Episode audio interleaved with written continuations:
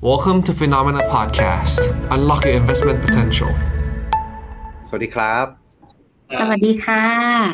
เหมือนไปค้างไปหรือเปล่า กลับมายังคะ กลับมาแล้วนิดหนึ่งสวัสดีค่ะครับขอให้ด้วยค่ะเผลอเผื่อไปกดเล่นโซนค่ะ ต้อนรับทุกคนนะคะ เข้าสู่ The Up Trend Q&A ค่ะ อยู่กับพวกเรานะคะสามคนกันเลยทีเดียวค่ะ วันนี้ผนึกกำลังมาก เป็น power pub พอละ go and boy แล้วกัน อยู่กับคุณพีทแล้วก็ทางน้องบิ๊กนะคะ วันนี้ที่มาแบบช่วยเสริมกำลังให้กับพวกเราเนาะก็มาพร้อมกับท่ามกลางสายฝนนะคะที่ชุ่มฉ่ำแล้วก็ภาพของการเมืองไทยที่ชัดเจนมากขึ้นแล้วเนาะเราก็ได้นายกรัฐมนตรีคนที่ 30 เป็นที่เรียบร้อยนะคะโปรดเกล้าแต่งตั้งกันไปเสร็จเรียบร้อยแล้วด้วยเนาะเอาเป็นว่าวันนี้ก็ถือว่าภาพของตลาดหุ้นดูดีอยู่เหมือนกันนะมั้งจริงไหมคะคุณพีทเรียกได้ว่า บวกขึ้นแบบหลาย ๆ ตัวที่ช่วงหน้าช่วงก่อนหน้านี้ลงแรงๆก็ขึ้นกันค่อนข้างเยอะฮะรวมไปถึงขวัญใจแม่ยกฮะขวัญใจแม่ยกที่เล่นที่ลงทุนในพวกตัวเซ็ตห้าสิบฮะอย่างเดลต้าก็ขึ้นค่อนข้างแรงครับ ผม อ่า เรียกได้ว่ารอบนี้ผมว่าเป็น catalyst ในระยะสั้นละกันเนาะเป็นแคตตาลิสต์ในระยะสั้นถ้าใครก็ตามที่ผมมองว่าถ้าเล่นหุ้นรายตัว อาจจะมีหุ้นหลาย ๆ ตัวครับ ที่ได้ประโยชน์ในช่วงนี้ แล้วก็ถ้าใครก็ตามที่เล่นเป็นบนอินเด็กซ์ก็ น่าสนใจในเชิงของตัวการเล่นระยะสั้นเนาะแต่ถ้าเกิดเล่นบนกองทุนเองอัพไซด์ดาวไซด์อาจจะค่อนข้างจำกัด เพราะฉะนั้นเองถ้าเป็นกองทุนก็อาจจะไม่น่าสนใจที่ผมว่ากองทุนไม่น่าสนใจ เพราะว่าด้วยด้วยความว่าเราซื้อเสร็จปุ๊บเราต้องลุ้นราคาตอนเย็นเนาะพอจะขายปุ๊บต้องลุ้นราคาตอนเย็นอีกมีเรื่องการทำนีเรื่องอะไรอีกมันเลยรู้สึกว่า ถ้าเกิด upside อยู่ที่ประมาณสักหกถึงเจ็ดเปอร์เซ็นประมาณนี้ แล้ว downside แบบสี่ห้าเปอร์เซ็นใกล้เคียงกันมันมีความสนใจที่แบบค่อนข้างน้อยหน่อย ครับเลยมองว่าแบบเออถ้าเกิดแบบหาหุ้นรายตัว น่าจะเป็นจังหวะที่น่าสนใจค่อนข้างมากกว่าครับน้องบิ๊กนะคะ เป็นยังไงบ้างสำหรับจังหวะตลาดตอนนี้เออมองต่างนะครับ ถ้าหุ้นรายตัวผมว่ามีหลาย ๆ ตัวที่แบบผลประกอบการฟื้นขึ้นมาครับ จากช่วงโควิด แต่ตัวของตลาดหุ้นก็ปรับตัวย่อลงมาส่วนทางกัน แต่ก็ต้องดูดีๆ ครับ หุ้นบางตัวที่ฟื้นขึ้นมามันก็ฟื้นขึ้นมาแพงแล้วอะไรเงี้ยแต่ก็เอ่อผลประกอบการฟื้น ขึ้นมาแต่ราคาก็แพงแล้วประมาณนี้ครับ เดี๋ยวนะ มองต่างจากคุณพีทยังไงนะ เรื่องตัวของสถานการณ์จริง ๆ แล้วก็ตัวที่ฟื้นขึ้นมา มันก็เหมือนแบบมี อาจจะมีอัพไซด์หลังจากนี้อาจจะต้องหาดีๆ แล้วก็มีโอกาสเหมือนกันครับประมาณนั้นส่วนพี่เป็นมุมมองกลางๆแล้วกันพี่ว่าเป็นเซนติเมนต์ระยะสั้น แต่ว่าก็ได้ก็ต้องยอมรับว่าหลาย ๆ ตัวมีการปรับตัวขึ้นมาได้แหละ แต่ก็ยังเป็นแบบสายที่ยังเชื่อในผลการดำเนินงานแล้วกันนะคะ ว่าราคาหุ้นที่บางตัวอาจจะปรับสูงขึ้นมาไง ต้องลองกลับไปดูงบการเงินเขาด้วยเนาะดูผลการดำเนินงานเขาหน่อยว่าเป็นยังไง ดังนั้นช่วงนี้ถ้าเกิดเป็นมุมมองบิวส่วนตัวแต่ก็รู้สึกว่าตลาดหุ้นมันยังคงมีความแบบเนี้ยอยู่ อยู่ทางไม่คิดเหมือนพักหายใจเปล่าเป็นความรู้สึกแบบของทางฝั่งของเซตแล้วกัน แต่ถามว่าเขาน่าสนใจขึ้นไหมสนใจขึ้นแหละอ่าแต่เอาเป็นว่าถ้าเกิดใครอยากฟังแบบวิวที่แบบชัดเจนของทางฝั่งพี่ปิงเมื่อวานมีสัมภาษณ์ไปในเอ็กซ์เพรสนะคะ ลองไปฟังดูกันได้ ก็ค่อนข้างออกมาเป็นวิวที่ชัดเจนเลยทีเดียวอะเอามาถึงวันนี้ก่อนดีกว่า ที่เราจะมาคุยกัน วันนี้ก็จะเป็นการคุยแบบรายตัวนะทุกคน เพราะว่านี่ค่ะ ด้านล่างนี้เลยค่ะ คุณน้องบิ๊กนี่เอง เป็นผู้ดำริเอ่อเป็นผู้คิดขึ้นมานะคะ ว่าอยากจะพูดในเรื่องนี้เล่าให้ฟังหน่อยสิทำไมทำไมต้องเป็นตัวนี้จ้ะน้องบิ๊กอ๋อ ไม่มีอะไรครับ คือดีมันเป็นข่าว แล้วก็อยากรู้จักเองด้วยครับ เพราะว่าเห็นตัวของชัดเจนฟาสเนี่ย ใช่ไป IPO แบบสเปกเนาะคือสเปกหมายถึง ไป IPO แบบไม่ได้ยื่นผลประกอบการ แล้วก็เหมือนแบบถูก เอ่อเรียกว่า ถูกตามเกณฑ์ต่างๆ ก็คืออาจจะขาดทุนอยู่ยังไม่ได้แบบมีกำไรอะไรแบบนี้ครับแต่ก็สามารถเข้าไปจดทะเบียนในตลาดหุ้นอเมริกา แล้วก็เป็นความฝันใหญ่ครับของคนเวียดนามที่เขาอยากจะมีหุ้นอยู่ในตลาดอเมริกาก็เลยอยากรู้ว่า เออณตอนนี้มันเป็นยังไงน่าสนใจลงทุนไหมประมาณนี้ครับ โอเค งั้นเดี๋ยวเรามาเริ่มกันดีกว่านะ แล้วก็เหมือนเคยนะคะ ทุกท่านเลยนะ ตอนนี้เข้ามาสามารถพิมพ์คำถามกันเข้ามาได้เลยนะคะ หรือว่าถ้าเกิดสงสัยอะไรตรงไหนในสิ่งที่น้องบิ๊กเล่าอยู่ก็สามารถพิมพ์เข้ามาได้เลย เดี๋ยวพอคุยกันถึงตัววินฟ้าเสร็จเรียบร้อยแล้วเนี่ย เราจะมาตอบคำถามกันอีกทีหนึ่งเนาะ ขอเชิญน้องบิ๊กได้เลยค่ะ ครับ ก็ก่อนจะไปที่ VinFast อะ เรามาที่บริษัทแม่ของ VinFast ก่อนนะครับ ก็คือ Vingroup นะครับ ตัวของ Vingroup เนี่ย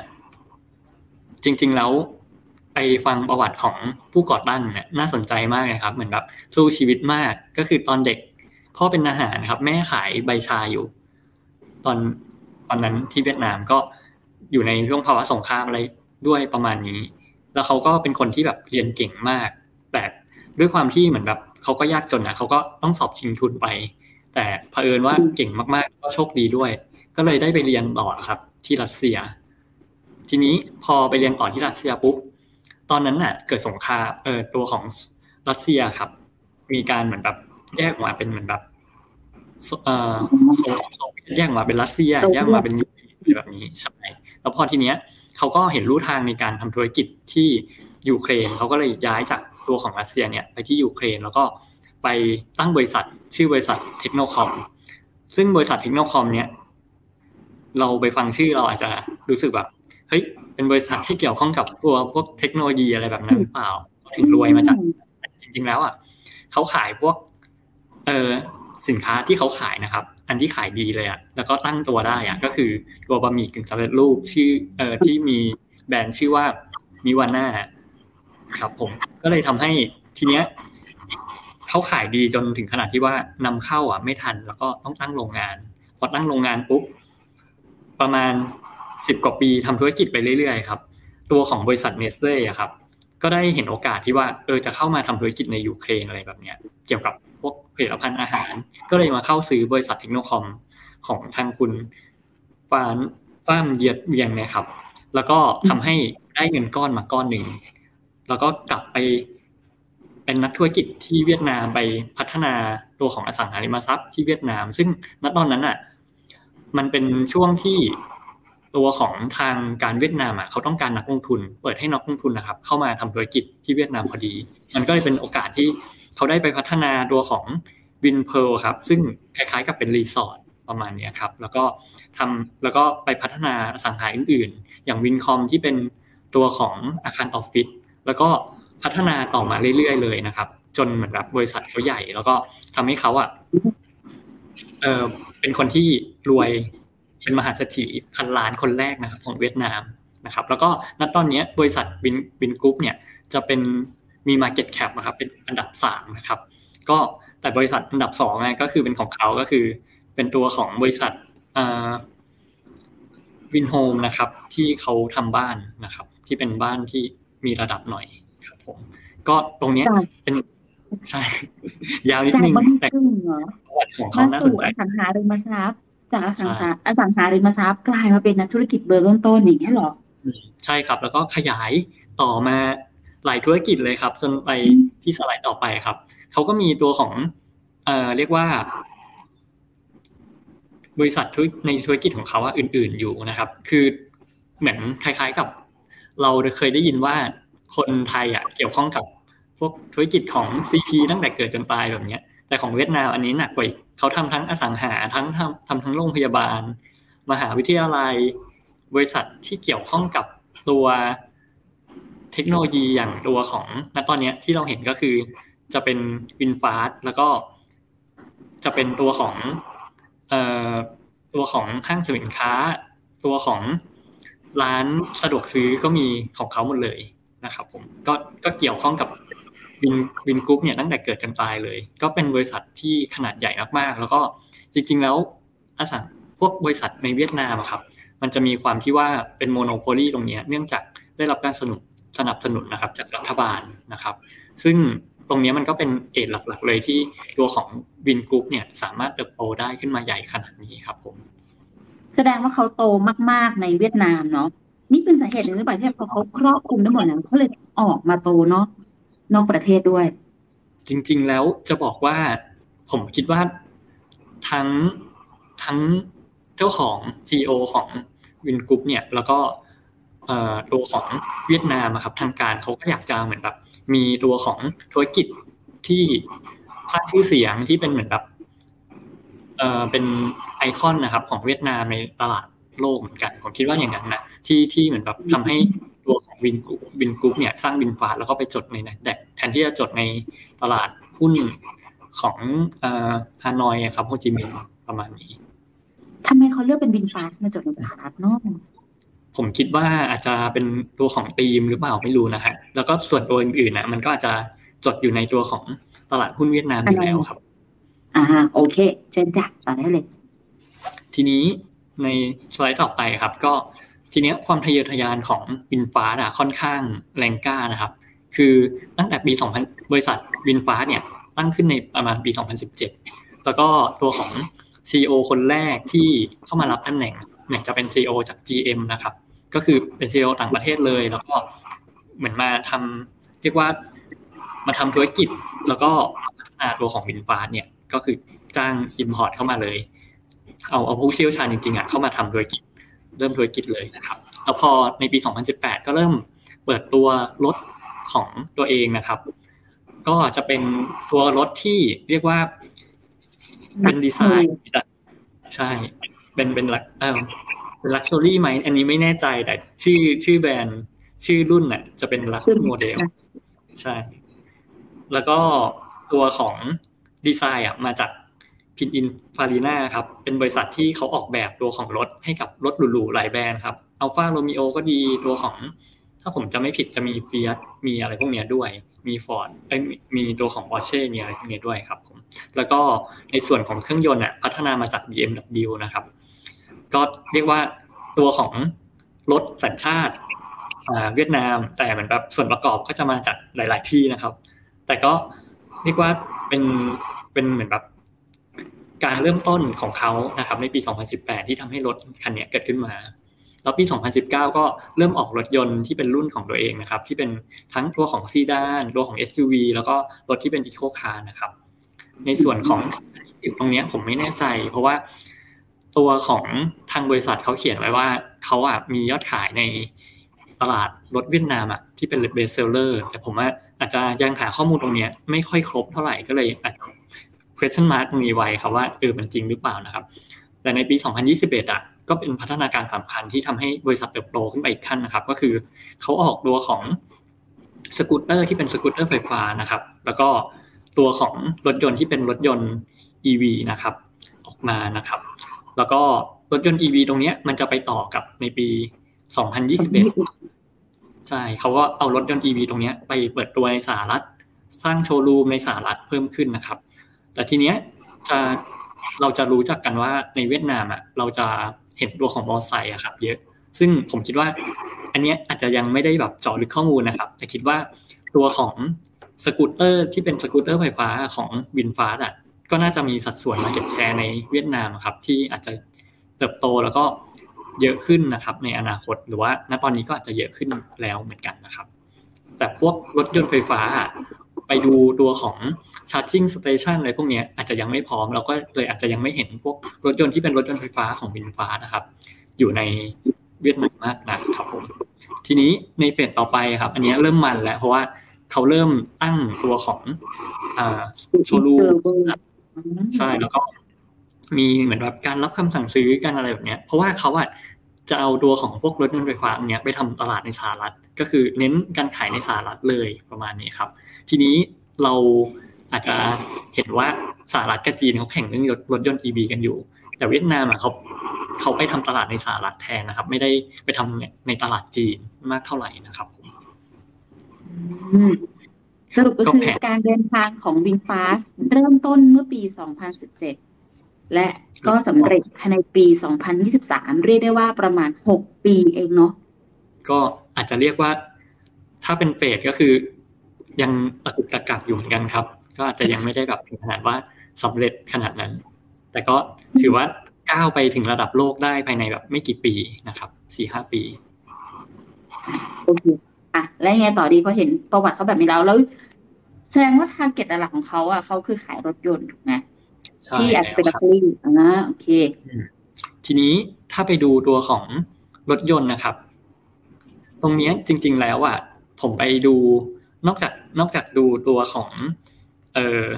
พวกข้อมูลที่อยู่ในเอกสารของเขานะครับ ที่เป็นเหมือนแบบ investor relation นะก็ไปดูตัวของช่อง YouTube ที่เขาเอาวินฟาสมาทดลองขับ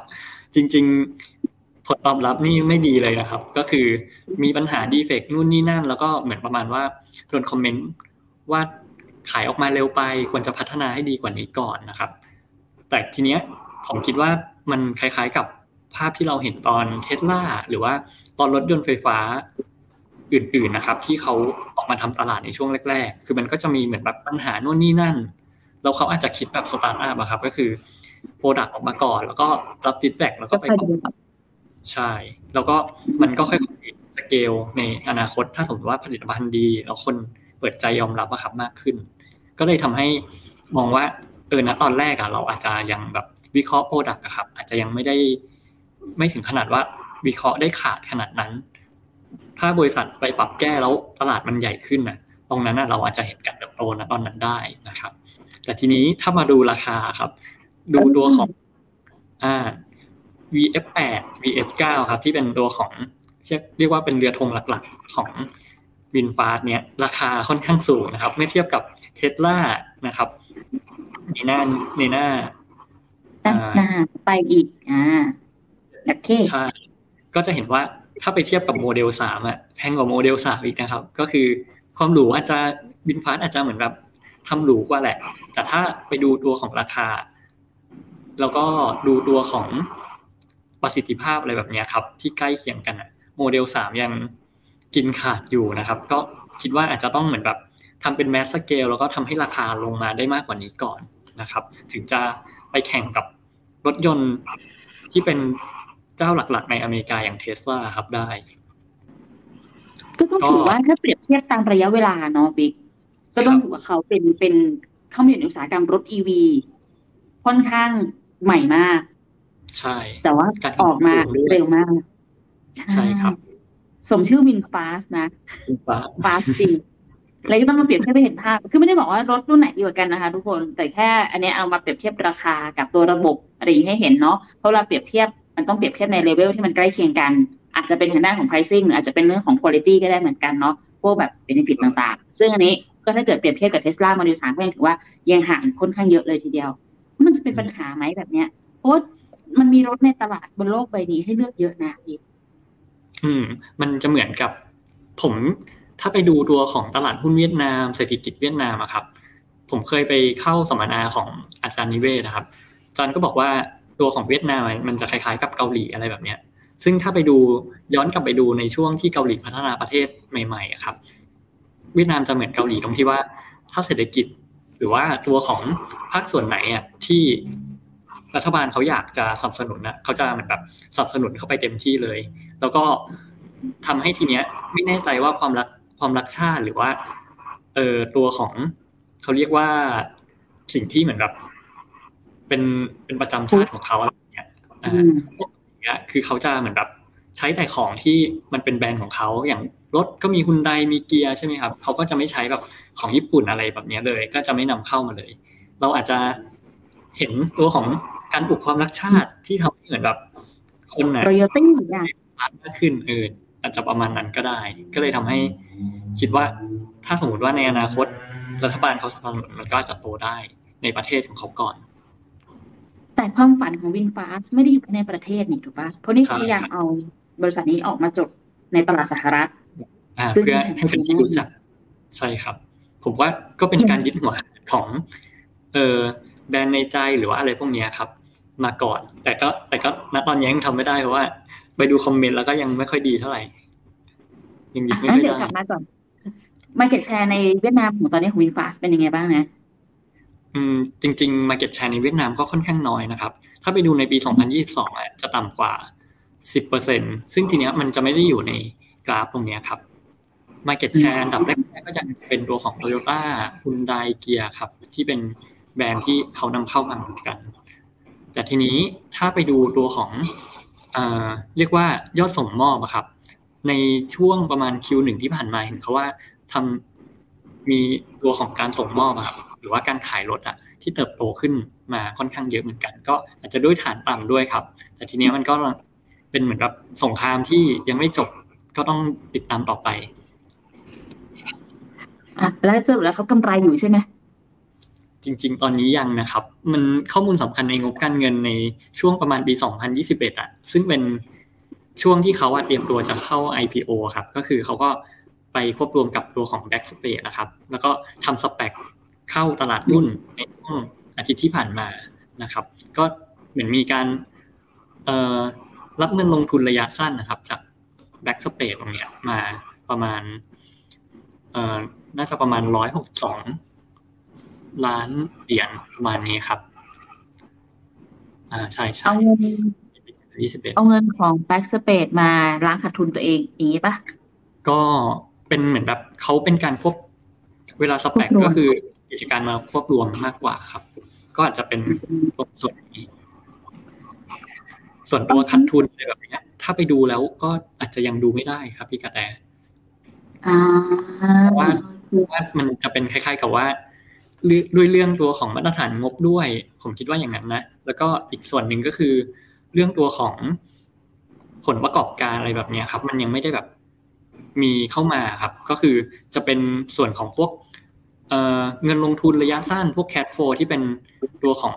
การกู้ยืมเงินนะครับ มากกว่า ที่ทำให้เหมือนแบบตัวของบริษัทอะยังมีตัวของเรียกว่า มีน้ำเลี้ยงหล่อเลี้ยงบริษัท แล้วก็เติบโตไปได้ แล้วก็ทำธุรกิจต่อไปได้มากกว่าครับ cash flow เขามาจากไหนนะจ๊ะบิ๊ก cash flow มันจะมาจาก financial activity อะครับ ก็คือพวกกิจกรรมทางการเงินการกู้ยืมเงินนะครับ ผมที่เข้ามา ทีเนี้ยก็จะเห็นว่าเหมือนแบบ เออในอันนี้ผมไปดึงจากบูมเบิร์กก็คือผมแฟกตรงนี้ไว้ว่า cash flow ที่เขาในบูมเบิร์กมันจะเป็นตัวของ cash flow from operating ประมาณนี้ครับ ก็คือเหมือนมันมีการควบรวมกิจการ แล้วก็ทำให้ตัวของ cash flow ตรงเนี้ยมันมาจากตรงนั้น แล้วก็มาจากตัวของผู้ถือหุ้นด้วยที่เอาเงินมาใส่นะครับ แล้วก็ถ้าไปดู free cash flow จริงๆอะ free cash flow อะยังติดลบนะครับ ก็คือรายได้จากการดำเนินธุรกิจนะครับ ก็ยังไม่ได้แบบเข้ามา อืมคือคือเราเห็นถึงการเติบโตของเขาจริง แต่ในคือแง่ของผลการดำเนินงาน ยังยัยังงไม่ดูไม่ได้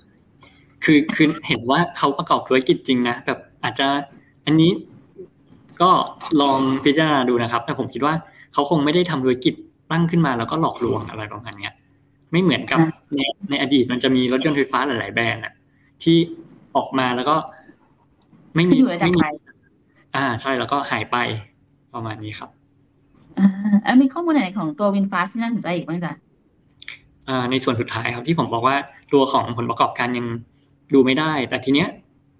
ผมแนะนำว่าไอ้ตัวเนี้ย ในอนาคตอะ ถ้ากิจการเขาเติบโตไปได้ ถ้ากิจการเขาโตไปได้ดีๆอะครับ คือมียอดส่งมอบลดมาเพิ่มขึ้นอะไรแบบเนี้ย เราอาจจะต้องดู EBITDA ก็คือพวก เทสลานะครับณณตอนที่บริษัทเริ่มเทินขึ้นมา เราต้องดูเหมือนกับ EBITDA ตรงนี้ครับ ว่าขึ้นมาเป็นบวกแล้วไหม ถ้าไปดูกำไรสุทธิเราอาจจะเห็นว่ายังขาดทุนอยู่เรื่อยๆ แต่ EBITDA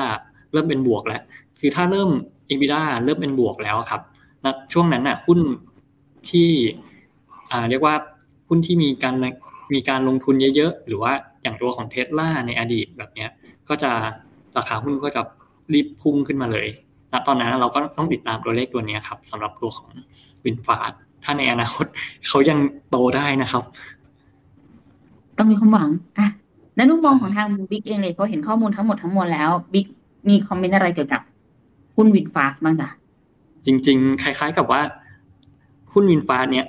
ยังดูเอาสนุกอยู่ครับ เหมือนเราดูบอลอยู่ เรายังไม่ได้แบบเข้าไปลงเตะกับเขา เราดูว่าเป็นพี่บิ๊กเฮ้ยเหรอ ใช่เป็นพรีเมียร์ลีกแล้วก็เรียกทีมเนี้ยเป็นทีมที่เราเชียร์อยู่ ทีนี้ในในในที่ผมบอกอะครับเพราะว่าเหมือนกับเราก็ยังไม่รู้เรายังคาดการณ์ไม่ได้ว่า บริษัทจะโตไปได้ขนาดไหนหรือว่า มันจะมีอะไรที่แบบเราไม่รู้อีกไหมอะไรแบบเนี้ยเป็นบริษัทที่แบบ early stage มากๆถ้าใครแบบเป็นนักลงทุนสตาร์ทอัพแบบเนี้ยครับผมว่า VinFast เนี่ยเหมาะกับเหมาะกับคุณเลยใช่แต่มันมีความเสี่ยงสูงนะครับโอเค คุณพีทล่ะคะ มีความเห็นยังไงกับหุ้นตัวนี้บ้างคะก็ผมว่าเป็นอะไรที่ใช้คำว่าน่าลุ้นแล้วกันน่าลุ้นคือลุ้นในฐานะที่เป็น home bias ละกันฮะคนเอเชียด้วยกันฮะอ่าแบรนด์รถ EV เนาะสัญชาติเอเชียที่เป็นกับใกล้เพื่อนใกล้บ้านเราในลักษณะนั้นละกันเนาะเพราะว่าส่วนตัวต้องบอกว่าอ่าเราเห็นแบรนด์สัญชาติจีนค่อนข้างเยอะ อันนี้เป็นแบรนด์ที่ต้องบอกว่าอยู่ในแถบ frontier ด้วย แล้วใช้คำว่าค่อนข้างกล้าเนาะในการที่จะแบบอ่ารุกในเชิงของตัวตลาด high-end ซะด้วยซ้ำ ครับผมเพราะฉะนั้นตรงนี้ผมว่ามีความน่าสนใจมีความน่าลุ้นในฐานะที่แบบเพื่อนบ้านกันเนาะแต่ถ้าถามว่าในแง่ของนักลงทุนเองผมต้องบอกว่า ยังอยู่ในจุดที่ดาวหรือแบบกังวลหลายๆอย่างแล้วกันเนาะเพราะผลสุดท้ายแล้วอย่างที่จุดหนึ่งที่บิ๊กพูดถึงเมื่อกี้ก็คือผลสุดท้ายเนี่ย free cash flow เขาเป็นลบมาตลอดณปัจจุบันนะตอนเนี้ยเขายังคงเป็นบริษัทที่ต้องพึ่งพาในเรื่องของตัวกิจกรรมทางการเงินเรื่องของตัวกู้เงินเรื่องของตัว raise fund อยู่เสมอ เพราะฉะนั้นนะตรงนี้ครับนั่นหมายความว่า ข้อแรกถ้าดอกเบี้ยสูงส่งผลไม่ดีต่อเขาแน่ๆข้อที่สองก็คือถ้าดอกเบี้ยสูงมักตามมาในเรื่องของตัววัฏจักรเศรษฐกิจ เพราะฉะนั้นฮะณตรงนี้จะเป็นบริษัทที่ค่อนข้างอ่อนไหวกับวัฏจักรเศรษฐกิจมากพอสมควรเลยโดยเฉพาะยิ่ง ถ้าดูสินค้าที่เขาขายก็คือรถยนต์ ซึ่งธรรมชาติก็ผันผวนต่อวัฏจักรเศรษฐกิจแล้ว เพราะฉะนั้นนั้นตรงนี้กลายเป็นว่าเรียกได้ว่าถ้าสนใจถ้ารักถ้ามีไบแอสมันจริง ๆ อาจจะมีติดพอร์ตนิดหน่อยลุ้นโต เหมือนเป็นธีมคล้ายๆสำหรับผมเป็นคล้ายๆธีมถูกหวยฮะ ถ้ามีอืมอาจจะมีแบบหนึ่งเปอร์เซ็นสามเปอร์เซ็นห้าเปอร์เซ็นอะไรอย่างเงี้ย Jackpot เต็มที่ อ่าเผื่อแจ็คพอตแตก แต่ถ้าเกิดว่าสมมติอยู่ดีๆมันเกิดมีปัญหาขึ้นมา เราก็ไม่ได้เจ็บจากมันมากประมาณนั้นครับ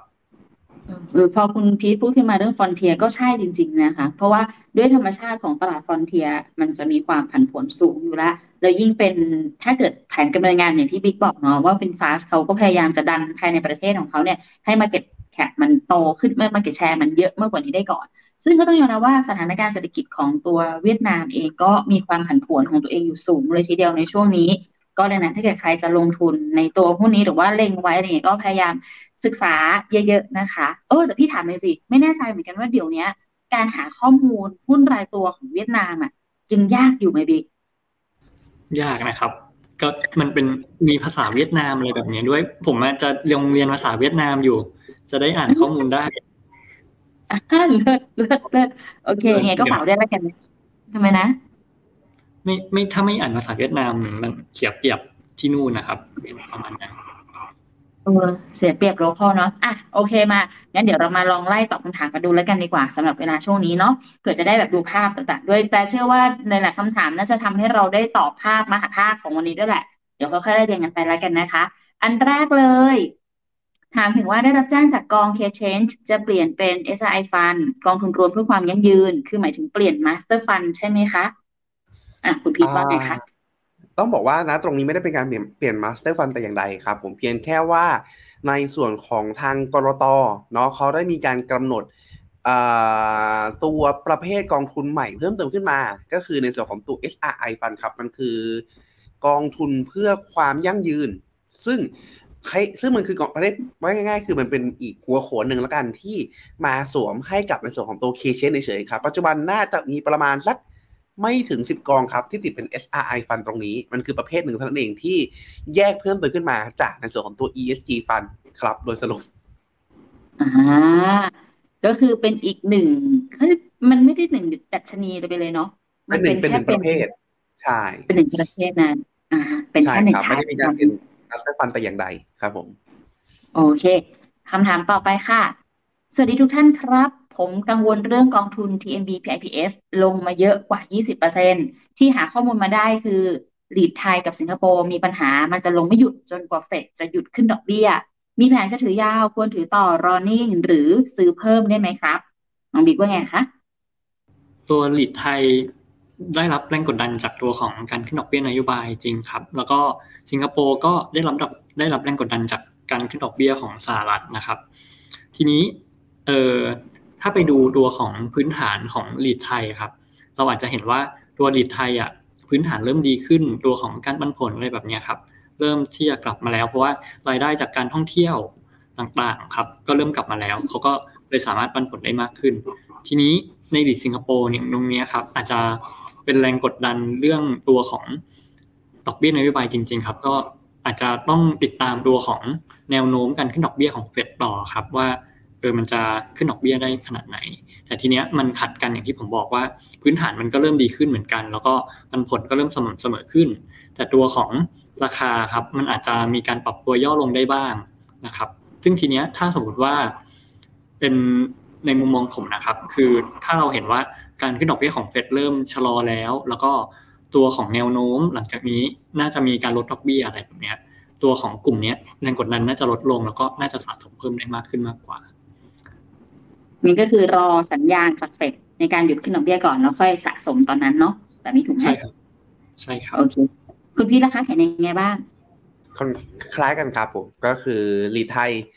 อ่าลีดลีดทั่วโลกรอดูเรื่องเฟด เนาะถือว่าถูกต้องเลยครับ ถ้าเกิดเฟดยังขึ้นดอกเบี้ยอยู่กดดันแน่ๆลีไทยล่าสุดเจอปัจจัยเฉพาะตัวเนาะได้ว่าเรื่องดอกเบี้ยกดดันเหมือนกัน แต่ก็มีปัจจัยเฉพาะตัวของหลากหลายตัวฮะที่ต้องผมใช้คำว่าสลับสับเปลี่ยนกันมาครับก่อนหน้านั้นเราได้ยินเรื่องของตัว CPN หลังจากนี้เราได้ยินเรื่องของตัว DIF อะไรลักษณะนี้ครับ เพราะฉะนั้นเองเนี่ยถ้าจะให้ชัวร์ถ้าอยากสะสมเพิ่ม ผมแนะนำว่ารอให้เฟดซึ่งเป็นแรงกดดันจากซึ่งเป็นแรงกดดันต่อในส่วนของตัวฝั่งสิงคโปร์นะฮะ ให้สิ้นสุดลงก่อน แล้วค่อยสะสมดีกว่า อย่างน้อยฝั่งไทยแล้วไม่รู้ว่า จะมีในเรื่องของตัว catalyst อื่นเข้ามาหนุนไหม แต่อีฝั่งหนึ่งที่นะตอนนี้เขา overweight อยู่อย่างฝั่งสิงคโปร์ ถ้าปัจจัยกดดันมันคลี่คลายลงไป เราสะสมในช่วงจังหวะนั้น น่าจะได้ในจุดที่ถือว่าต้นทุนไม่แย่ แล้วก็อย่างน้อยมีขาหนึ่งที่มันใกล้จบแล้วในช่วงขาลงก็น่าจะสบายใจได้มากกว่าครับ เอาเป็นว่าขึ้นอยู่กับความสบายใจเนาะถ้าจะดิดแบบรอได้จะถือยาวอยู่แล้ว ก็รอให้เรื่องของการขึ้นดอกเบี้ยมันจะเด็ดน้ำก่อน เดี๋ยวรอดูการประชุมรอบหน้าของเฟดในเดือนถัดไปเนี่ยก็ได้ค่ะ หรือถ้าเกิดจะไวกว่านั้นก็สุกนี้จะสนโฮถูกใช้เป็นเวทีที่คาดหวังนโยบายไอ้คาดหวังแนวทางซะงั้นแทนที่คุณจะต้องมาคุยกันว่าทำไงต่อดี ไม่บ่นแล้วค่ะ ไปต่อ อันนี้สวัสดีครับพี่มา ใครคุณสมควรพี่มาคือใคร แต่ว่าเนี้ยและคุณพีท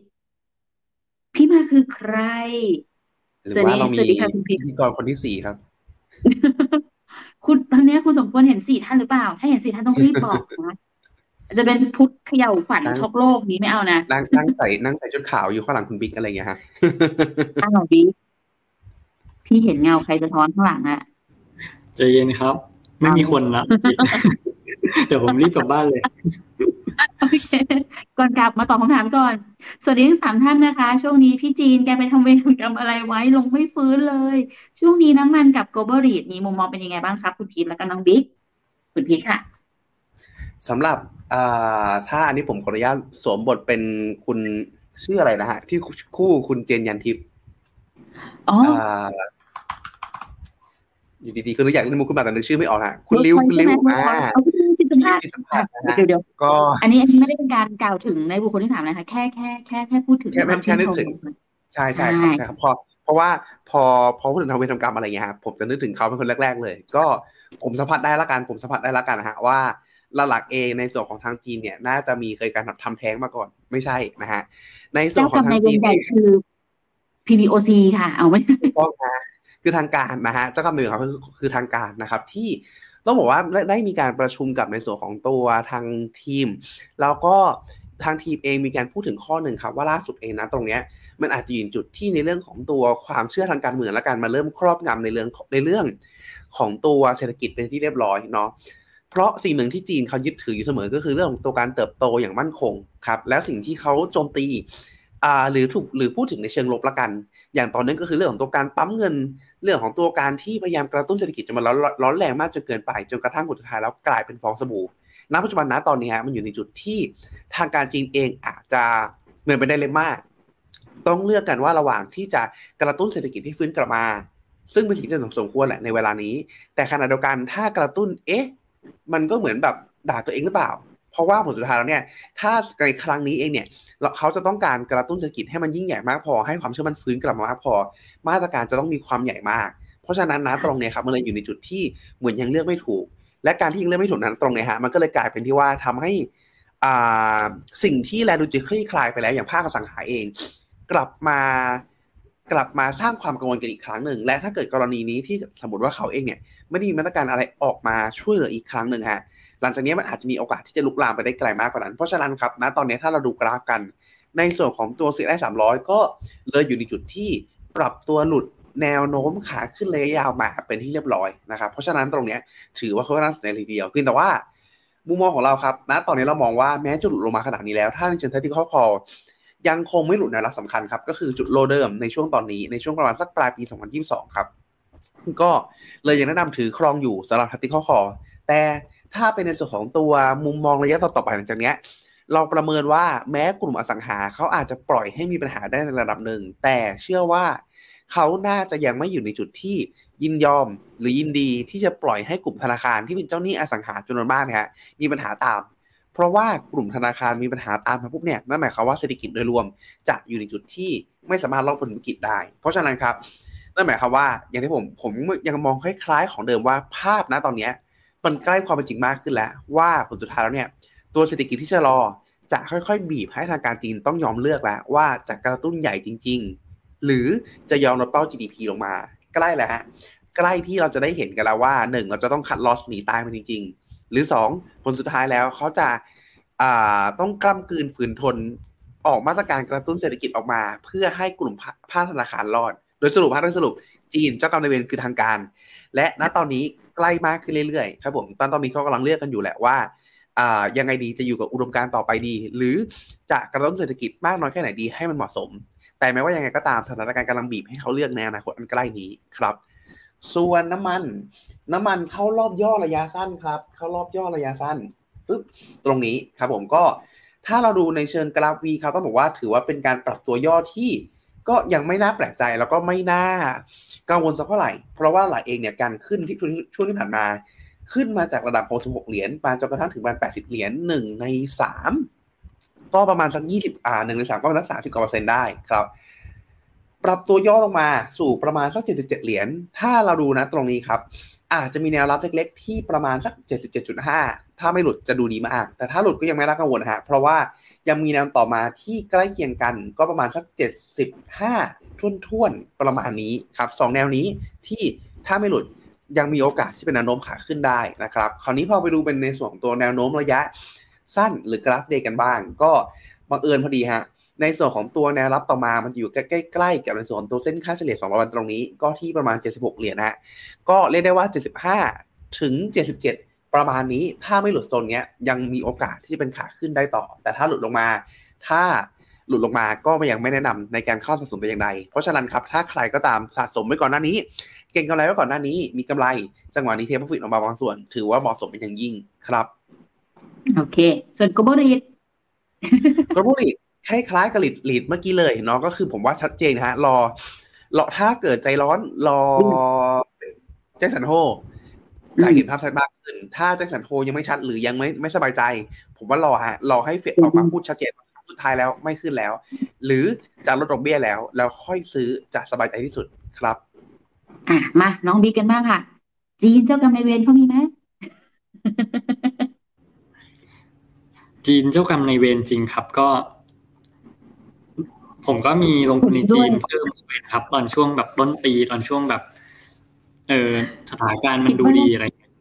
เออคิดว่ามันจะกลับมาแหละ ก็จะก็ดันมีข้อซ้ำกำซัดเข้ามาอีกก็ยังไม่จบ ทีเนี้ย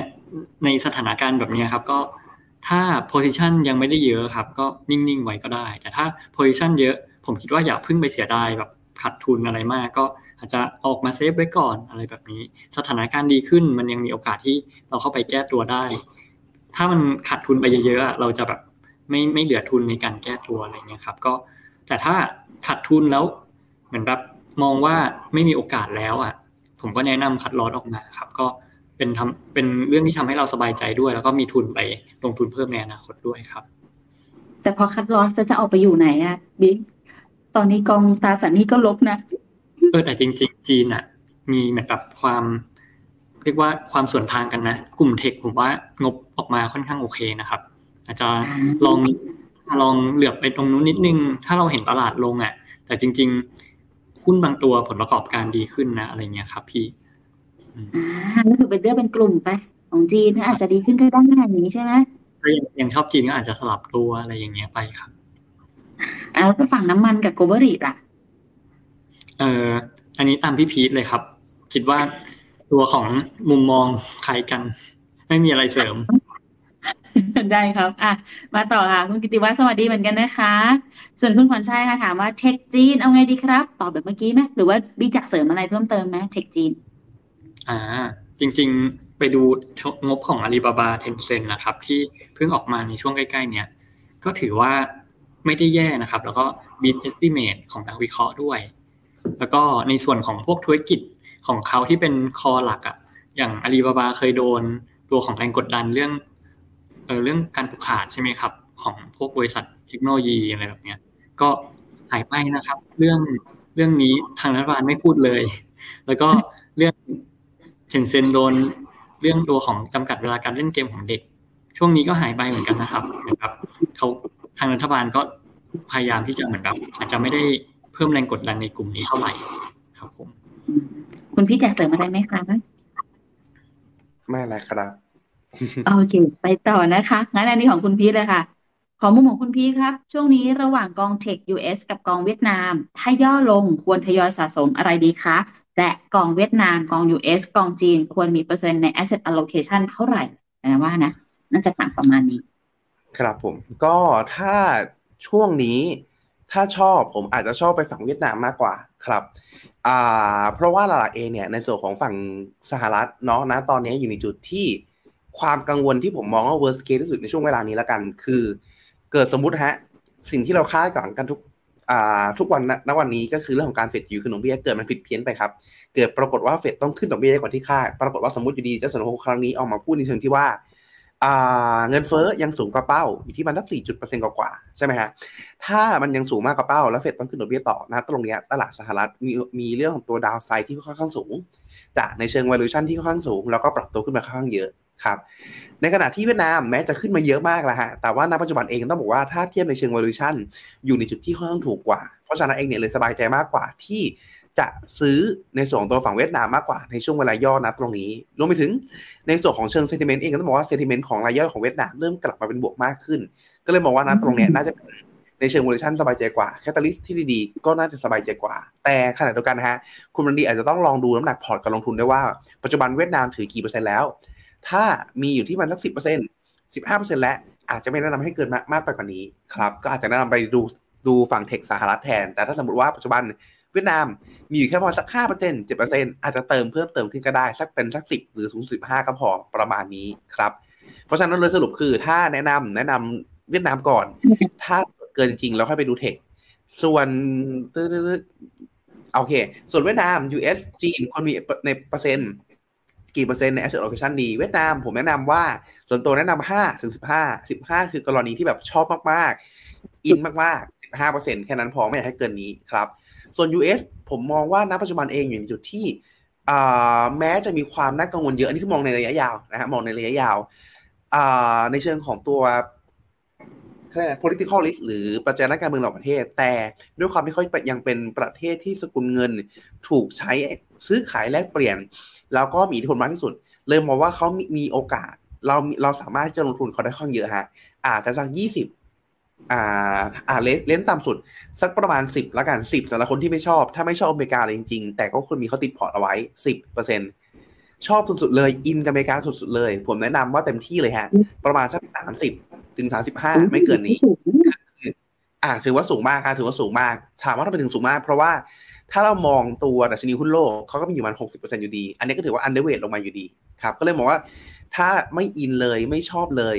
ก็สิบเปอร์เซ็นแต่ถ้าเกิดอินมากอินสุดๆเลย ก็อาจจะแค่สามสิบถึงสามสิบห้าพอไม่ควรเกินนี้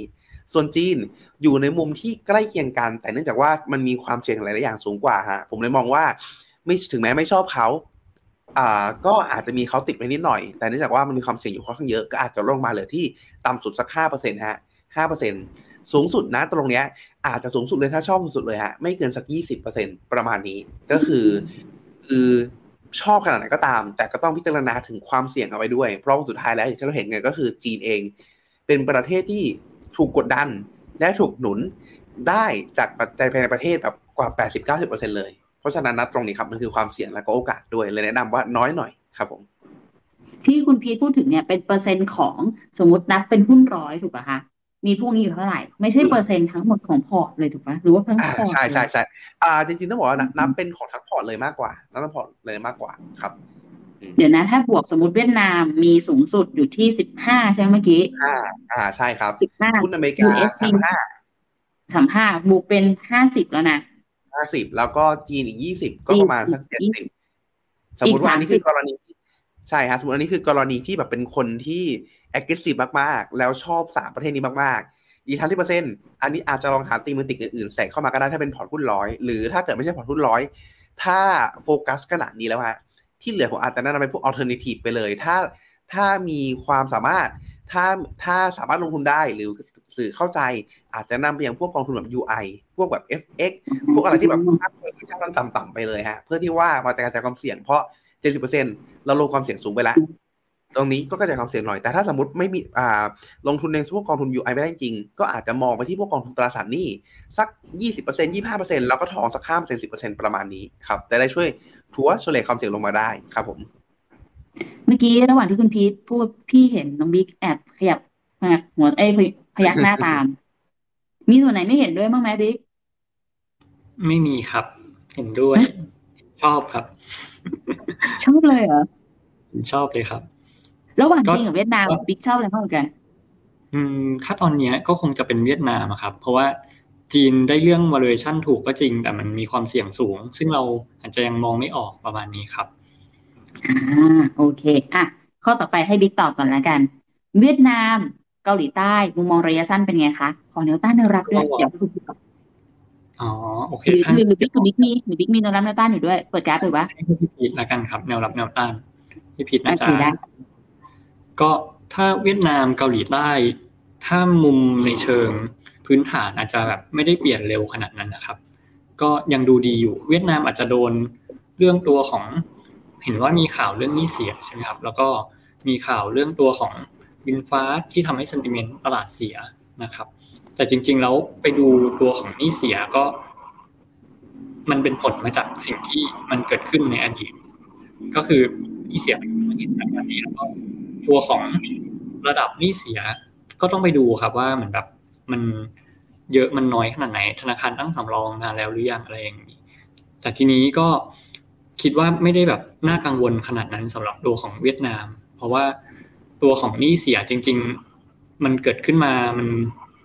ตั้งสำรองปุ๊บไตรมาสหน้าหายไปก็ ถ้ามันไม่ได้แย่ เป็นลูกโซ่นะครับไตรมาสหน้าคนก็จะแบบลืมแหละงบขาดทุนไปพุ่งตกไตรมาสนี้ไตรมาสหน้าก็ขึ้น ถ้าถ้าถ้าเคลียร์ได้ก็จะเป็นอย่างนั้น ส่วนตัวของเกาหลีใต้เกาหลีอาจจะเป็นครับเรื่องตัวของ global sentiment นะครับ ที่แย่ลง แล้วก็ทำให้ตัวของเกาหลีใต้ลงมาด้วย ก็มองว่าในเชิง fundamental ก็ไม่ได้เปลี่ยนแล้วก็เราเพิ่งออก MV MEVT call แล้วเราก็ไปดูตัวของคาดการณ์ตัวของ EPS ในประมาณปี 2024 แล้วก็ตัวของไซเคิลของการสต็อกสินค้าครับ ที่เป็นพวกชิ้นส่วนอิเล็กทรอนิกส์มันก็ ยังเป็นภาพที่เป็นเชิงบวกอยู่นะครับ ก็ยังไม่ได้แบบดูแย่นะครับ ตรงนี้ก็อืมอาจจะใช้ตัวของ fundamental เอ้ยใช้ตัวของเทคนิคอลครับ ในการแบบจับจังหวะการลงทุนอีกทีหนึงครับโอเค คุณพีทค่ะเสริมให้หน่อยค่ะ ผมในส่วนของตัวอ่าถ้าดูในเชิงเทคนิคนะครับ ก็ต้องบอกว่าในส่วนของตัวเวียดนามกราฟวิกถือว่ายังพอมีดาวไซด์ในระดับหนึ่งนะฮะก็ถ้าดูนะตรงนี้ แนวใหญ่แนวแรกที่เขาทะลุมาได้อย่างง่ายดายก่อนหน้านี้มีเทสนิดๆนิดๆนะฮะอยู่ที่ประมาณสักสองสัปดาห์ก็คือตัวเส้น MA 200วิอยู่ที่ประมาณสัก 1,140 แต่ณตรงนี้อาจจะพอไปดูกราฟเดย์ฮะอาจจะไม่ได้ซื้อในจุดนั้น เพราะอะไร เพราะณตรงนี้ฮะก็คือ ตัวแท่งเขียวแล้วหางยาวๆนะตรงนี้ฮะมันเกิดขึ้นมาเพราะว่าหลักๆเองคือมีแรงเทขายเยอะ แต่ปรากฏว่ามีแรงซื้อเยอะด้วย เพราะฉะนั้นเองเนี่ยนะตรงนี้มันเป็นแนวที่ต้องบอกว่าตรงกันพอดีฮะกับในส่วนของตัวเส้น MA 50 วัน แล้วก็ในส่วนของตัวแนวโน้มตัวฟิโบ78.6ของรอบขาขึ้นปัจจุบันฮะตรงนี้อาจจะเป็นบังเอิญบังเอิญพอดีก็ได้ที่เป็นแนวที่เป็นแนวสำคัญฮะเพราะฉะนั้นถ้าณปัจจุบันถ้ามาลงมาถึงจุดตรงนี้ แล้วไม่หลุดสมมติลงมาได้ถึงอ่าลงมาอีกสักรอบหนึ่งแล้วไม่หลุด อาจจะเป็นจุดที่น่าสนใจก็ได้ ก็คือสักประมาณ 1,175 แต่ถ้าสมมติถ้าหลุดลงมาเมื่อกี้เราไปดูในเชิงของกราฟวิเลยก็คือจะอยู่ที่ประมาณสัก 1,140 ซึ่ง 1,140 ฮะ มันก็จะอยู่แนวประมาณนี้พอดี ก็คือในส่วนของตัวหัวของรอบที่มันเข้ารอบย่อเดี๋ยวสักครู่นะฮะรอบย่อนะตรงนี้ก่อนครับ อาจจะให้เป็น 2 แนวประมาณนี้ล้วกัน แต่ถ้าสมมติฮะถ้าสมมติว่ามันไม่ลงมาถึงตรงนี้ ก็ ทะลุตรงนี้ครับ ทะลุตัว FA 20 วันนะตรงเนี้ยอาจจะพอเป็นอีกรอบหนึ่งที่ให้เข้าได้นะครับ โดยสรุปคือถ้าเป็นขาลง 1170 กับ 1140 ประมาณนี้ แต่ถ้าเป็นกรณีขึ้น 1225 1230 ทะลุแล้ว อาจจะต้องกล้าตามครับผม แต่ตามไม้ไม่ใหญ่เท่าไหร่เนาะเพราะเป็นการ follow by ที่ขึ้นมาค่อนข้างสูงมากแล้ว พอสมควรครับ โอเคค่ะ อะ มาต่อค่ะ เคส China มุมมองยังโอเคไหมคะตน้องอนบิ๊กนี้ว่าต้องไงใช้คำว่าตอบเอาโทษครับคุณพีทได้ คุณพีได้เลยคุณพีได้เลยถ้าตอบสั้นๆเลยฮะโดยโดยโดยสั้นๆเลยก็คือต้องบอกว่าใช้คำว่านั่งทับมือได้เลยฮะ จังหวะนี้รอฮะ รอรรอให้สถานการณ์สุกงอมให้สถานการณ์เคลียร์ออกมาก่อนว่าผลสุดท้ายแล้ว เขาจะยอมลดเป้า GDP หรือจะยอมออกมาตรการกระตุ้นออกมาแล้วค่อย action จะดีกว่าครับน้องบิ๊กนะคะมองเหมือนกันครับ ก็คือมาตรการการกระตุ้นเศรษฐกิจที่มันไปถึงมือประชาชนถ้าออกมาจริงนะครับ อันนี้จะเป็นข่าวดีนะครับ แต่มันคงจะฟื้นระยะสั้นๆ แล้วก็ดูตัวเลขเศรษฐกิจให้เอ่อให้ให้ออกมาอีกทีหลังจากนี้ครับว่าจะฟื้นจริงไหมแล้วก็ จะฟื้นการฟื้นอะฟื้นต่อเนื่องด้วยไหมฟื้นอย่างยั่งยืนด้วยไหมครับนี่เมื่อกี้ทำท่าจะอย่างนี้นะคะ จะช้อนละอีกมือนึงตีอย่างตีลงไปเลยหยุดหยุดก่อนหยุดก่อน อันนี้มาแก้ตัวแล้วคุณสมควรบอกว่าสวัสดีครับคุณไทยขอบคุณมากค่ะ อะ มาคำถามต่อไปค่ะ กอง KUSA ซื้อถั่วได้ไหมครับ ตอนนี้ลบอยู่สามสิบสามเปอร์เซ็นครับคุณพีทคะถ้าเป็นเป้าหมายระยะยาว แนะนำว่าช่วงจังหวะนี้เป็นเรื่องของตัวการเข้ารอบย่อของฝั่งสหรัฐครับ ผมว่ายังสะสมได้เนาะโดยเฉพาะยิ่ง ล่าสุดเขามีการเปลี่ยนกองแม่เป็นที่เรียบร้อยเป็น Brown นะครับ Brown อ่าผมจำได้ว่าเป็นสีแต่ผมนึกเป็น greenเอ๊ะ green นี่ยังไงอยู่นะ Brown ไปสายเขียวนะฮะ Brown Advisory นะครับ ก็ต้องบอกว่าเขามีความเป็น growth เหมือนเดิม แต่ความเป็น growth ที่อ่าค่อนข้างเอียงมาถึงหุ้นใหญ่มากขึ้นนะครับ เพราะฉะนั้นตรงเนี้ยแล้วก็อีกสิ่งที่ผมชอบของ Brown ก็คือเขามีการแจกหุ้นให้กับพนักงานด้วย เพราะฉะนั้นเองเนี่ยผลประกอบการทั้งหลายเอ่ยอะไรเอ่ยเนี่ยฮะมันกลับมาสู่ที่ผู้บริหารกองทุนทั้งสิ้นทำให้บริหารไม่ดี ก็กระทบกับตัวเขาบริหารบริหารดีก็ได้กับตัวเขา เพราะฉะนั้นนะตรงเนี้ยมันเป็นแรงจูงใจฮะที่ทำให้ Brown เองเนี่ยอ่ามีความจำเป็นที่จะต้อง outperform ฮะแต่ถึงยังไงก็ตามนะ ตรงเนี้ยถ้าเราไปดูแล้วสไตล์ของเขาจะคล้ายๆของเดิม แต่สิ่งที่เขาทำได้ดีกว่าเดิมแล้วกันก็คือเรื่องของการคุมความเสี่ยง เพราะฉะนั้นฮะถ้าเป้าหมายคือระยะยาว จังหวะนี้ย่อลงมา ถือว่าเก็บสะสมได้บางส่วนครับแต่ถ้าเกิดเป็นการเก็งกำไรระยะสั้นนะตอนเนี้ยตัวอัพไซด์อาจจะไม่ได้มากขนาดนั้นเนาะ ขออนุญาตดูนิดนึงครับ ก็หลักๆเองฮะถ้านะตรงเนี้ย ส่วนตัวผมเชื่อว่าในส่วนของตัวหุ้นสหรัฐ ปีนี้ ปีนี้หรือปีหน้าอาจจะทดสอบไฮฮะอย่างน้อยๆเนาะก็มีอัพไซด์ประมาณสัก 11%ประมาณนี้ครับก็ถ้าประเมินว่า11%ตรงเนี้ยมันคุ้มค่า ก็อาจจะมีการสะสมบางส่วนได้ถ้าเก็งกำไรระยะสั้น แต่ส่วนตัว ผมมองว่าอาจจะไม่ได้คุ้มมากขนาดนั้น เมื่อเทียบกับดาวไซด์ที่ เราประเมินสมมติผมชอบว่า worst case เนาะมันอาจจะลงถ้าเกิดกลับมาที่โลเดิมอาจจะมีถึง 20%เลยทีเดียวครับ risk reward อาจจะไม่คุ้มค่าสำหรับผม แต่ถ้าหลาย ๆ คนอาจจะใช้แค่ตัวนี้ MA 200 วันมันก็อยู่ที่มัน10 ต่อ 5 ก็ 2 ต่อ 1 ลองพิจารณาดูครับสำหรับเก็งกำไรระยะสั้น ถ้าระยะยาวน่าสนใจครับ โอเค น้องบิ๊กนะคะ KUSA ไงดีคะเอ่อถ้าไปดูตัวของไส้ในกองครับ ก็น่าสนใจครับ ไม่ได้ไม่ได้เป็นคือเขาต่างจากเอ่อ มัตเตอร์ฟันที่เป็นกองก่อนนะครับ ก็ค่อนข้างมาก กองนี้ก็จะมีความผันผวนที่ต่ำลงนะครับ แล้วก็เรื่องของการปรับตัวขึ้นก็น่าจะปรับตัวขึ้นอย่างยั่งยืนนะครับ ก็คือไม่ได้ปรับตัวขึ้นแล้วก็ปิดออกมาปรับตัวลง แล้วก็เป็นซิกแซกอะไรแบบนี้ครับ ก็ถ้าจะสะสมก็อาจจะเป็นเรื่องของการชอบการลงทุนในหุ้นสหรัฐนะครับ แล้วก็เน้นลงทุนในกลุ่มเทคก็น่าจะเหมาะสม แต่ถ้าชอบการโตเร็วๆไฮเปอร์โกรด แบบเดิมอะครับ ก็อาจจะต้องเปลี่ยนกองไปครับ จะบอกว่าเราเคยมีการคุยเกี่ยวกับเจาะลึกกอง KUSA ไปด้วยนะหลังจากที่เขาเปลี่ยนตัว Master Fund ลองกลับไปดูย้อนหลังได้นะคะมันจะได้แบบเข้าใจ nature ของกองณปัจจุบันมากขึ้นด้วยอะอันนี้เพิ่มเติมมาให้ค่ะ ของคุณวินวิบอกว่าจริงค่ะทุนยี่ห้าสิบสองพอร์ตเดิม KT China อ่าเข้าใจเลยค่ะ เข้าใจเลยอันนี้นะคะคุณสมควรไม่ต้องขอโทษแซวเล่นเฉย แต่ถ้าเกิดเห็นสี่คนเมื่อไหร่อะ พิมพ์มานะคะ แต่ยิ่งดีเห็นสามคนอยู่อะจริง ๆ Vingroup เขาทำน้ำมันในอเมริกาด้วยป่ะครับ เห็นมีวินดีเซล นั่นคนละ วิน ชอบอ๋อชอบในความชงเองตบเองฮะ นี่ก็ตั้งใจอ่านนะ เพลงขึ้นมาเลยนะแบบดีอ่านะเพลงขึ้นมาเลยนะเนี่ยพอพูดชื่อนี้ขึ้นมาเรามีขอบคุณมากที่ทำ อะไรผู้นะชคะมเป็นตลกด้วยอารมณ์ดีเลยอะคุณเล็กบอกว่าช่วงนี้มีหลายธนาคารออกกอง NASDAQ มายังเข้าได้เหรอคะ หลายธนาคารอ๋ออาจจะแบบเห็นโปรโมทในหลาย ๆ ธนาคาร ที่เขามาพูดถึงกองอื่นๆใช่ไหมอะใช่เพราะอันนี้เดี๋ยวขอปีขออนุญาตให้ทางคุณบิ๊กก่อน อะไรนะครับปีนี้นั้นเด็กผลตอบแทนดีด้วยนะครับ ก็เลยเหมือนแบบออกมาให้เราได้เหมือนแบบได้ช็อปกันนะครับ มีหลากหลายเลย ก็ ถ้า NASDAQ ในภาพยาวๆอะ ผมมองว่ามันยังเป็นตลาดที่มี innovation เติบโตครับ อยู่เรื่อยๆ พอเราเห็นตัวของยุคอินเทอร์เน็ตในช่วงประมาณ 10 ปี 10 กว่าปีที่ผ่านมา อาจจะ 20 ปีตั้งแต่มีอเมซอนมีอะไรพวกเนี้ย ตั้งแต่ปี 2000 นะครับ เราก็เห็นพัฒนาการอื่นๆ เพิ่มขึ้นมานะครับ อย่างณตอนนี้ที่เราเห็นใกล้ๆ ก็มีตัวของ AI มีตัวของ ChatGPT ผมคิดว่าตลาดเนี้ย รวมถึงตลาดอเมริกาก็จะมีอินโนเวชันใหม่ๆเข้ามารวมถึงเขาเรียกว่ามีจุดขายใหม่ๆ เกิดขึ้นมาครับได้เรื่อยๆ คือถ้ามองในระยะยาวๆอะมันก็น่าจะเป็นการทยอยสะสมได้ แต่ถ้า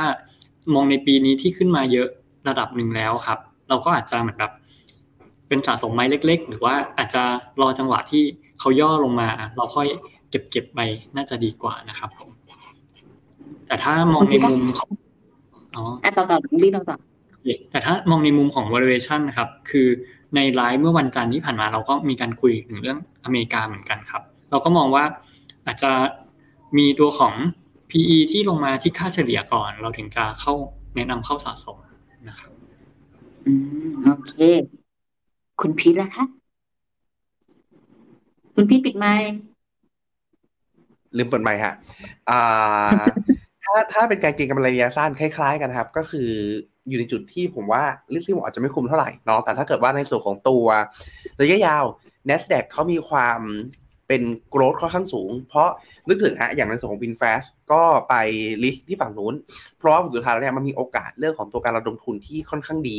จากเม็ดเงินลงทุนที่เป็นสกุลเงินดอลลาร์ที่เป็นที่เป็นสกุลเงินใหญ่ครับเพราะฉะนั้นตรงนี้มันยังคงเป็นตลาดที่ มีเสน่ห์ที่ดึงดูดในส่วนของตัว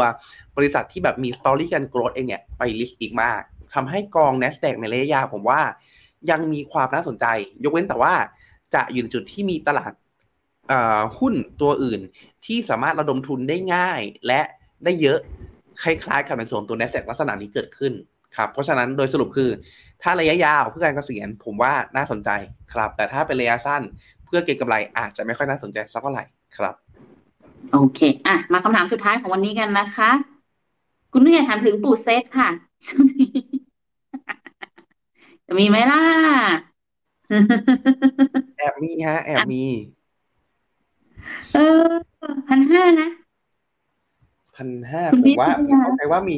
ผมเข้าใจว่ามีหลาย ๆ ท่านคาดการณ์ไปว่าจะเป็นพันเจ็ดด้วยฮะ แล้วก็ใช่ผมมาเป็นผมมาเป็นแฟนคลับคุณนัทธะครับ มองไปถึงนิวไฮเลย จริง ๆ ผมว่าอ๋อทำ ให้ใช่รอบฮะไฮผมว่าก็เป็นเป็นอะไรที่ลุ้นได้นะเอาจริงๆผมผมผมแอบพอลุ้นได้ พอลุ้นได้เพียงแต่ว่าหลักๆเองการขึ้น มันอาจเป็นการขึ้นที่กระจุกตัวเท่านั้นเองคือคือต้องบอกว่าผมอะค่อนข้างเห็นด้วยนะฮะว่ารอบเนี้ยอาจจะมีการปรับตัวขึ้นอย่างนี้สำคัญ อย่างน้อยๆเองพันหกพันเจ็ดเราน่าจะได้เห็น โดยเฉพาะยิ่งถ้าเราได้เห็นการแถลงนโยบายออกมาว่านโยบายที่อ่า เพื่อไทยเขาถนัดก็คือเรื่องของเศรษฐกิจเองเนี่ยเขาจะทำในส่วนไหนบ้างครับ ตรงเนี้ยน่าจะเป็นตัวไม้เด็ดที่ทำให้ในส่วนของตัวตลาดหุ้นไทยมีโอกาสอ่าอ่าหลังมาหลังหลังเลือกตั้ง election เริ่มเบลอฮะอ่ามีแรลลี่แต่มีรัฐบาลอ่าอ่าใช่ครับเกิดแรลลี่หลังทราบทราบรัฐบาลได้ หลังมีรัฐบาลได้ครับ แต่จะไป all-time high ได้ไกลแค่ไหนนะ ตรงเนี้ยขึ้นอยู่แล้วล่ะว่าผลสุดท้ายแล้วนโยบายทั้งหลายเราเนี่ยฮะมันมีรูปร่างหน้าตาแบบไหนบ้างครับผม แต่ว่าอ๋อแต่ว่ายังไงก็ตามยังคงไม่ค่อยเหมาะกับการลงทุนในกองทุนเท่าไหร่เพราะมองว่าผลหรือเอฟเฟกของเขาเนี่ยมันจะกระจุกอยู่กับหุ้นบางตัวมากกว่า ยกเว้นยกเว้น กรณีที่ต่างชาติจะเข้ามาเล่นหุ้นไทยค่อนข้างเยอะ fund flow เข้ากลุ่มแบงก์ fund flow เข้าเดลต้าอุ้ยเราเอ่ยชื่อได้เนาะ fund flow เข้าหุ้นใหญ่ทั้งหลายแล้วก็หุ้นแบงก์ทั้งหลายเนี่ยค่อนข้างเยอะ ถ้าอย่างนั้นเองเนี่ยกองกองกลุ่มตัวเซ็ตห้าสิบหรือกองอินเด็กซ์จะค่อนข้างมีความน่าสนใจครับ อืมโอเคน้องบิ๊กนะคะเห็นยังไงบ้าง คิดเหมือนกันครับว่าถ้านโยบายออกมาน่าจะเห็นตัวของหุ้นที่ได้ประโยชน์เหมือนกันครับ ซึ่งทีนี้ผมตอบสั้นๆได้เลยว่า ก็ไม่แน่ใจว่าตลาดจะไปทางไหนหรอกแต่เหมือนแบบมีหุ้นที่ได้ประโยชน์อยู่แล้ว แล้วก็มีหุ้นที่ขึ้นอยู่แล้วครับแล้วถ้าเราจะหาหุ้นที่ขึ้น แล้วขี้เกียจหาหรือว่าอาจจะไม่ได้เชี่ยวชาญไม่ได้มีเวลาครับ ไปซื้อกองทุนอย่างกอง security อะ TSF อ่าอ๋อ TSF เป็นกอง Active Fund ดีกว่าครับผม แล้วก็พวก SPME ที่เป็นฟิโนเมนาพิกของเราครับ ก็น่าจะได้ประโยชน์ แอบเห็นคอมเมนต์ของคุณวิววิบนิดนึงค่ะแฟนคลับราชอบคาฮะตรงข้ามตลอดก็ไม่ค่ะต้องบอกเรียกได้ว่าต้องมีบอกว่าเขาเรียกว่าใครดีฮะมีหลายๆอย่างคล้ายกัน แต่เราต่างกันในรายละเอียด แล้วก็ติดตามอยู่เสมอฮะมีติดตามอยู่เสมออืมใช่ เอ้ยแต่แต่แต่ดันเห็นอันนี้อันนี้อันนี้ขออธิบายเพิ่มนิดนึงแล้วกัน เวลาเราเราวิเคราะห์ภาพของแบบตลาดหุ้นกับความชอบ มันอาจจะไม่ไม่มันคนละแบบนะ เพราะตลาดชอบความชัดเจน ซึ่งอาจจะไม่ได้ชอบเหมือนเราก็ได้ แต่ในฐานะของนักลงทุนมันต้องวิเคราะห์ให้ออกว่า อย่างที่น้องบิ๊กบอก มันจะมีตลาดมันจะมีตัวไหนที่แบบได้ประโยชน์หรือเสียประโยชน์ไปนั่นเองนะคะอะอยากเสริมอะไรไหมคะทั้งสองท่าน คุณบิ๊กติดไหมค์อีกแล้วอ๋อไม่ไม่ละครับผม โอเคน้องบิ๊กนะคะครับไม่มีเหมือนกันครับ โอเคงั้นน่าจะประมาณนี้เนาะสำหรับวันนี้ก็เดี๋ยวไปรอรุ้นกันอีกทีวันศุกร์นี้นะคะ ว่าคุณจูรมพาเวลครับที่แจ็คสันโฮจะเป็น8 minutes miracle อีกหรือเปล่า ก็เดี๋ยวรอติดตามกันดูนะครับว่าจะเกิดอะไรไหม ก็จะเป็นช่วงที่ตลาดหุ้นไทยปิดแล้วนั่นเองค่ะ ก็เดี๋ยวไปรอรุ้นกัน เตรียมตัวกันให้ดีเนาะเพราะว่าจะบอกว่ามันเหมือนจะไม่ใช่อีเวนต์ใหญ่แต่เป็นอีเวนต์ใหญ่อย่างหนึ่งเลยนะเพราะว่าประชุมไปอีกทีก็เดือนหน้าเลยนะอืมเบอร์เดียวมาขั้นกลางตัวนี้ดู น่าจะประมาณนี้ค่ะทุกคน วันนี้ขอลาไปก่อนแล้วไว้เจอกันใหม่ในสัปดาห์หน้า วันนี้ขอบคุณน้องบิ๊กมากๆเลยนะคะ มาช่วยพวกเราด้วยไว้เจอกันใหม่นะยินดีครับขอบคุณมากเลยค่ะสวัสดีครับสวัสดีค่ะสวัสดีครับ ในโลกของการลงทุนทุกคนเปรียบเสมือนนักเดินทาง คุณหลักเป็นนักเดินทางสายไหน มีเงินแต่ไม่มีเวลา เลยไม่รู้ว่าจะเริ่มต้นเส้นทางสายการลงทุนยังไง วันนี้มีคำตอบกับ p h e n o m e n a Exclusive บริการที่ปรึกษาการเงินส่วนตัว ที่พร้อมช่วยให้นักลงทุนทุกคนไปถึงเป้าหมายการลงทุน สนใจสมัครที่ fino.me/finomina-exclusive หรือ line@finomina.port คำเตือน ผู้ลงทุนควรทำความเข้าใจลักษณะสินค้า เงื่อนไขผลตอบแทน และความเสี่ยงก่อนตัดสินใจลงทุน